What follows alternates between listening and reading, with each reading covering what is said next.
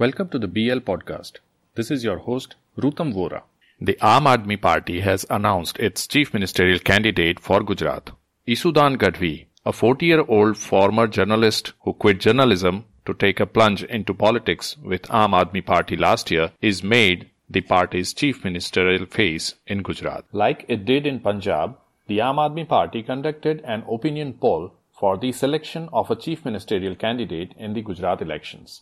Party's national convener and Delhi Chief Minister Arvind Kejriwal had last week sought public participation for the survey to choose party's CM face in the state.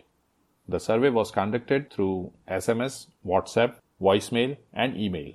Nearly 16 lakh 50,000 responses were received, of which about 73% preferred Isudan Gadhvi as the future Chief Minister of Gujarat if AAP forms the next government. Gadhvi is the National Joint Secretary of the party. There were other contenders too. The State Party Unit Chief, Gopal Italia, and General Secretary Manoj Soratia were among the probables. At a press conference in Ahmedabad on Friday, Kejriwal announced the results of the survey and named Gadhvi as the Chief Minister face for the party. How does this name fit into the electoral calculations in Gujarat?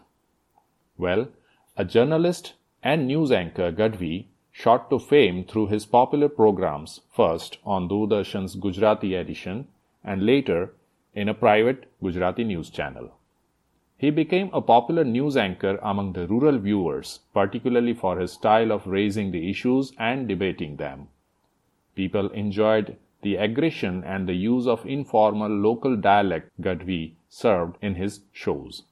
As an editor of the private news channel and through his shows, Gadhvi laid special thrust on rural reporting and tried to highlight issues that interest rural audience and the farm. His shows started getting noticed by seed and fertilizer companies and agri equipment companies who spotted a ready market in Gadhvi's audience.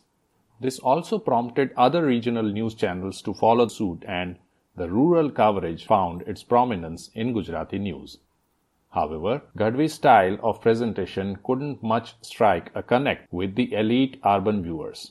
Political observers opine that Gadhvi as a CM face for Aam Aadmi Party would actually serve dual purpose. First, Gadhvi belonging to other backward communities takes care of the caste math, the largest vote bank. And second, his popularity among rural viewers makes him a familiar face for the rural voters to connect.